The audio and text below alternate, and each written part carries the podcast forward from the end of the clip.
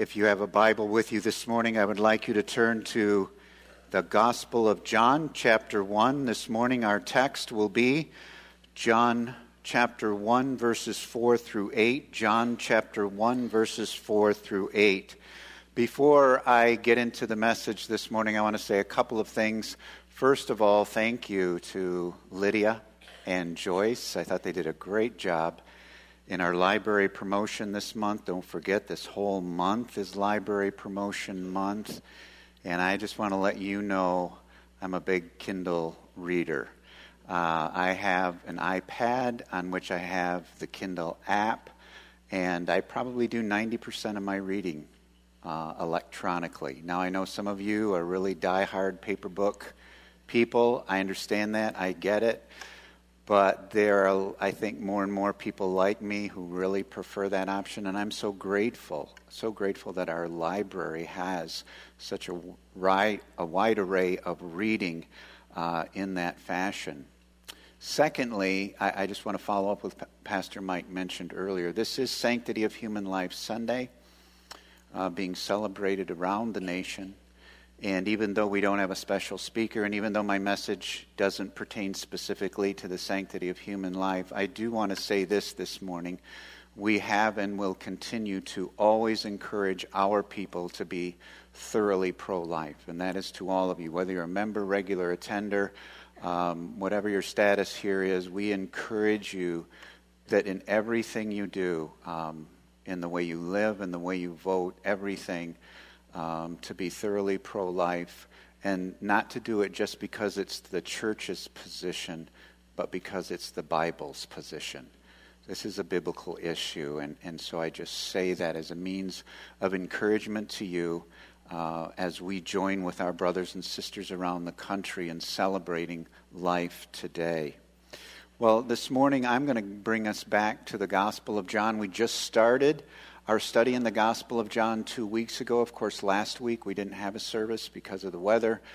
And um, so two weeks ago we looked at John chapter one, verses one through three, both morning and evening. And this morning we're looking at verses four through eight. And this is what it says. It says, in him, in Jesus, in him was life, and the life was the light of men. The light shines in the darkness, and the darkness has not overcome it. There was a man sent from God whose name was John. He came as a witness to bear witness about the light, that all might believe through him. He was not the light, but came to bear witness about the light. Well, our first point this morning is two major words. There are two major words that we're going to look at this morning that not only are the focus of this message, but really are the focus of the entire Gospel of John.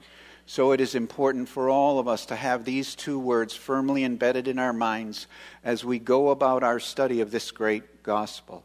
The first major word that John uses in his gospel is the word life. In verse four, that very first part, it says, in him was life. Now, the word life occurs more than thirty-five times in the Gospel of John. It's a very common theme. Now, the word life can refer to Jesus as the source of physical life. That is one way it can be used. And in fact, we saw that two weeks ago. In verse one, at the very beginning, it says, in the beginning was the Word. It takes us all the way back to Genesis one one. In the beginning, God created the heavens and the earth, and Jesus was part of the Trinity, part of the triune Godhead that created the heavens and the earth. And then we add to that verse three, that strong verse. This is about Jesus. All things were made through him, and without him was not anything made that was made. So certainly we could say that Jesus is the author of physical life, and that is correct. But in the Gospel of John, but in the Gospel of John, the word life, its primary reference is to spiritual life, eternal life. And in the Gospel of John, it is clearly placed before us in all twenty-one chapters that apart from a union with Jesus Christ, you do not have life. You do not have eternal life. So not everyone has eternal life. Only those who are united to Christ in a saving relationship with Him. And the reason we need this spiritual life, the reason we need this eternal life, is because in our natural state, in our natural human state, we are spiritually dead. We saw this in the last book that I preached through. I preached through the book of Ephesians for about a year and a half. And in Ephesians chapter two and verses one and two are those famous verses where it says, "And you were dead in the trespasses and sins in which you once walked, following the course of this world, following the prince of the power of the air, the spirit that is now at work in the sons of disobedience." You were dead. You were spiritually dead. And it is only through a saving relationship with Jesus Christ, only through union with Him, that you have eternal life. It's the whole purpose of this book. We saw that two weeks ago when we looked at the theme of the book, the purpose of the book that is found in the next to the last chapter, John twenty. Verses thirty and thirty-one, where it says, "Jesus did many other miracles in the presence of His disciples, which aren't recorded in this book. But these are written, that you may believe that Jesus is the Christ, the Son of God, and that by believing, you may have life in His name." Okay, these are written. These are written. That you may believe that Jesus is the Christ, the Son of God, and that by believing you may have life in His name. In John chapter fourteen, Jesus will say, "I am the way, the truth, and the life." In John chapter five, there are those who will reject Jesus. And He said, "Men do not come to me that they might have life." In John chapter ten and verse twenty, eight, Jesus says, "I give them eternal life, and they will never perish, and no one can snatch them out of my hand." And so here is this consistent theme that we see throughout the book. In John's other writing, he's often referred to as the evangelist John. His other writings are First John, Second John, Third John, and Revelation. But in First John, we have this very important statement that goes along a, an important parallel passage with our passage this morning, First John five, eleven, and twelve. "And this is the testimony, that God gave us eternal life, and this life is in His Son." Now watch this. "Whoever has the Son has life.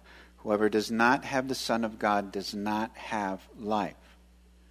God gave us eternal life. This life, what life? Eternal life. Eternal life is in His Son. Whoever has the Son has eternal life. Whoever does not have the Son of God does not have eternal life. Not everyone has it. Only those who have the Son. Now, the word life can also refer to abundant life. In John chapter ten, in verse ten, we will see in the months to come, Jesus said, "I have come that you might have life and that you might have it more abundantly." So it can also refer to abundant life, but abundant life is really part and parcel.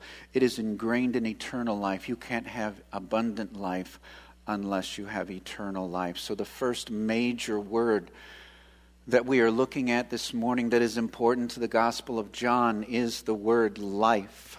The second major word that John uses in his gospel is the word light.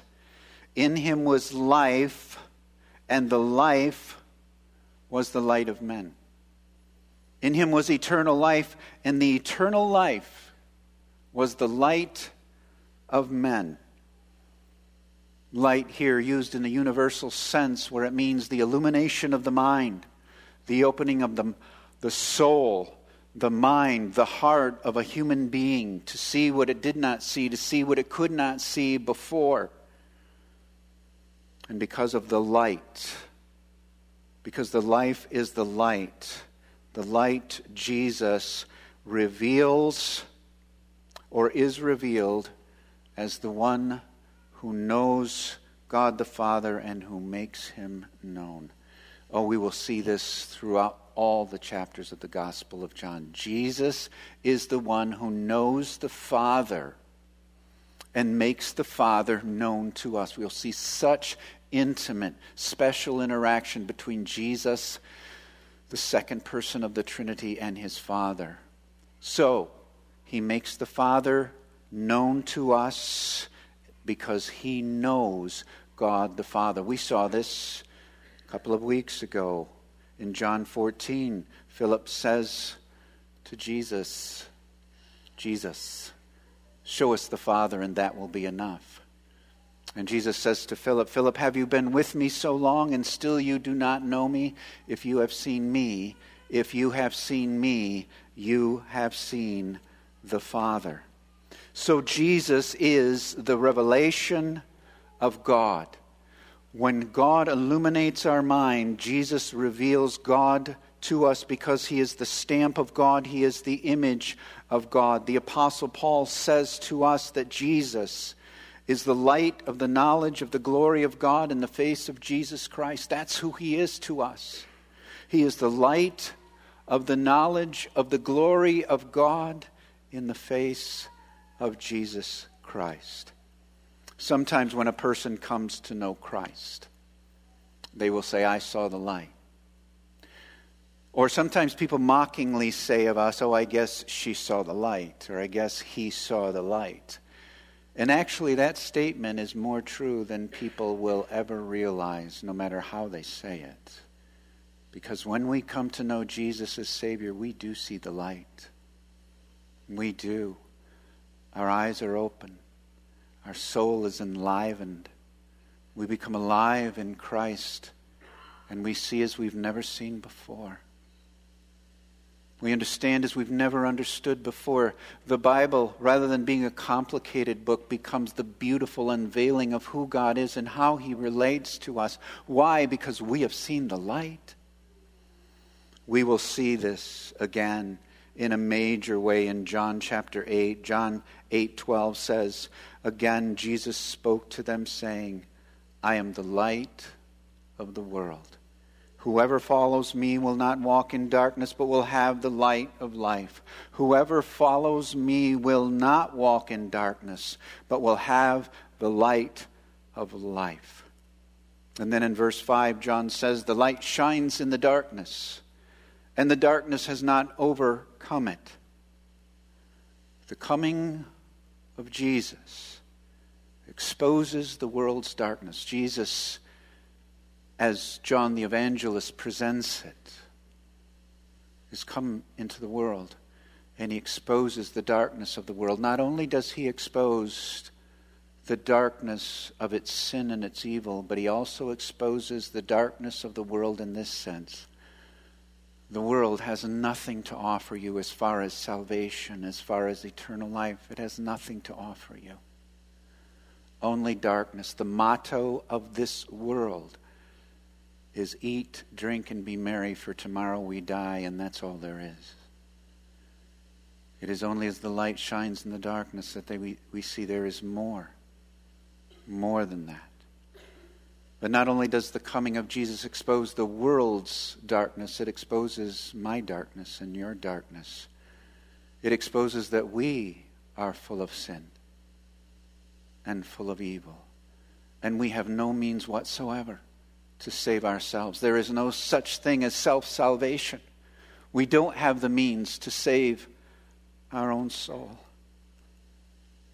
And as the light exposes our darkness, we see like we've never seen before our own sinfulness. In Isaiah chapter six, Isaiah saw the Lord high and lifted up, seated on his throne, just like we sang. He saw the train of God's robe filling the temple. You know what Isaiah said? He said, woe is me. I am ruined. I am a man of unclean lips, and I live among a people of unclean lips. Peter, after he saw Jesus perform a miracle, he said, away from me, Lord, for I am a sinful man. Paul, after he saw the light, said, I am the chief of all sinners. Well, it says the darkness has not overcome it. It has not overcome the light. As strong as the darkness is, it can never overcome the light. Never, ever can it overcome the light. The light is always stronger, always greater than the darkness. It's interesting, in some translations, verse five reads, "The light shines in the darkness, and the darkness has not comprehended it."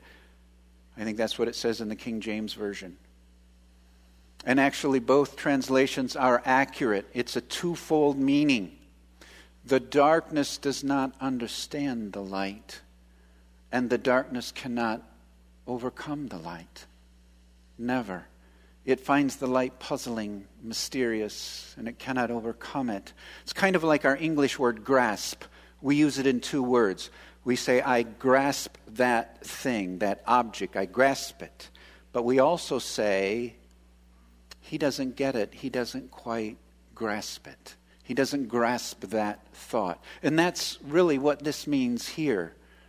The darkness does not understand the light, and the darkness can never grasp the light and pull it down. It can't. The dark, excuse me, the light always overcomes the darkness. We think of one of John's other writings, First John chapter two, where it says, if anyone hates, if anyone says he is in the light, but hates his brother, he is still in the darkness. Whoever loves his brother abides in the light. Whoever hates his brother is in the darkness and walks in the darkness. You see, if we truly come to know the light, who is eternal life, who is Jesus Christ, we will not only have eternal life, but we will want to obey all that he has commanded us. So there are two major words that we are introduced to. The first is life, and the second is light. Life and light, and they are both Jesus.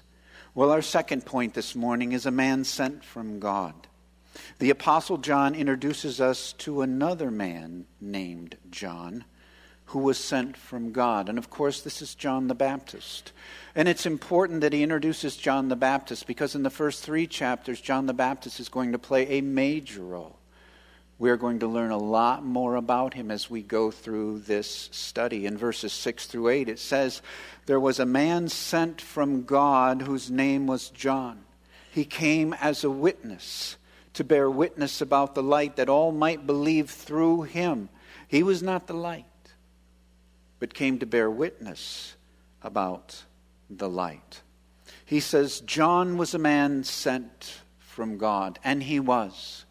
John the Baptist was the last of the great Old Testament prophets.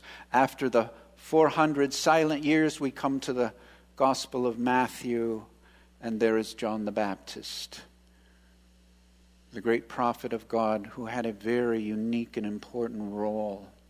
He was the one who was the forerunner, the one who introduced us to the Messiah, the one who prepared the hearts of the people. Messiah is coming. Messiah is coming. And it says he came as a witness to the light, that all might believe through his message. In fact, in verse seven, we have a very important threefold definition of the purpose of John, excuse me, of John the Baptist's ministry. He came as a witness. Two, he came to bear witness about the light. Three, that all might believe through him. Those That was the purpose or the purposes of John's ministry. He was a witness. He was a witness of Christ, but he had very specific witness. He came to bear witness about the light, the one who was eternal life, the one who is light. John came to bear witness, and here's why: that all might believe through him, through his message, through his proclamation. And then the Apostle John carefully clarifies the role of the other John in verse eight. He says he was not the light, but came to bear witness about the light. He was not the light, but he came to be a witness for the light. And this is more important than probably we understand, because there are a number of times in the ministry of John the Baptist when he is approached by the scribes, the Pharisees, and the teachers of the law, he clearly says to them, I'm not the Christ. Don't get this confused. I have come to introduce the Christ. I have come to pave the way for the Christ, but I am not him. I am not the light. Here's something that I want us to think about this morning. Although the role of John the Baptist was unique, he is an important example to all Christians of what it means to be a witness for Christ. I think there is a lot that we can learn from verses six through eight about our own ministry that God has given us upon this earth. First of all, there is a sense when all of us who know Christ as Savior have been sent from God. We have the God-given role of being a witness for Christ, all of us. When we come to know him as Savior, when we are redeemed, when we are born again, it is our responsibility to be gospel proclaimers, to bear witness for Christ. This has absolutely astounded Bible scholars and Bible students for centuries. Why us? Why us? Why didn't God use the angels? Why didn't God just write the message in the sky, either believe it or don't believe it? But he doesn't. He uses us. I want you to hold on to that for just a minute. I want you to notice also that just like John, we are to bear witness about the light. We are to faithfully bear witness of the life, of the light, Jesus Christ. That's our responsibility. We're not to tell them our opinions. We're not just simply to tell them about our church. We're to tell them about the one who can save them from their sin, who can give them eternal life, who can give them brand new life. We are to bear witness of the light. We are to bear witness of Jesus Christ. But let's go back to that other thought. It says that all might believe through him. It is God's divine plan. Think about it. It is God's divine plan that men and women believe in Christ through our witness, through the witness of frail, broken human beings. Again, why does God use us? But he does. It's his plan that through the preaching of the word, the teaching of the word, and the personal witness of the word, and in the sending out of missionaries to the ends of the earth, that's God's plan for bringing people to the light, for bringing people to a point of belief and salvation. Faith comes by hearing. And hearing by the word of God. People believe through our witness. He didn't use the angels. He didn't write it in the sky. He chose to use you.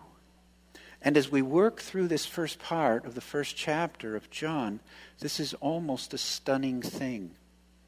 Something that can be helpful to you as you study the Bible for yourself is that each text has what is known as a mood or a tension. Sometimes that mood is one of joy. Sometimes that mood is one of sorrow. Sometimes that one, the mood is one of judgment or repentance. Sometimes it's one of inspiration. Here, it is a great proclamation of truth. The tension here is that we have this great truth proclaimed to us, and you almost get the sense as you start reading that here is the Logos. In the beginning was the Word, and the Word was with God. All things were made through him, and without him was not anything made that was made. In him was life, and the life was the light of men. The light shines in the darkness, and the darkness has not overcome it. And you almost get this sense that the light is just going to burst forth upon the world, and you either believe it or you don't. But then verse six says, there was a man. There was a man. There was a man sent from God. He came to bear, or he came as a witness, to bear witness about the light, that all might believe through him. This great Logos, this life and light, the creator of the universe, who made all things, we're going to tell people about him. It's our responsibility. It's our great and joyous task to bear witness to the light. And remember, you're not the light. Jesus is. Point them to Jesus. Throughout the history of the church, there have occasionally been egotistical pastors and evangelists who have kind of thought they were the light, but they're not. They're not.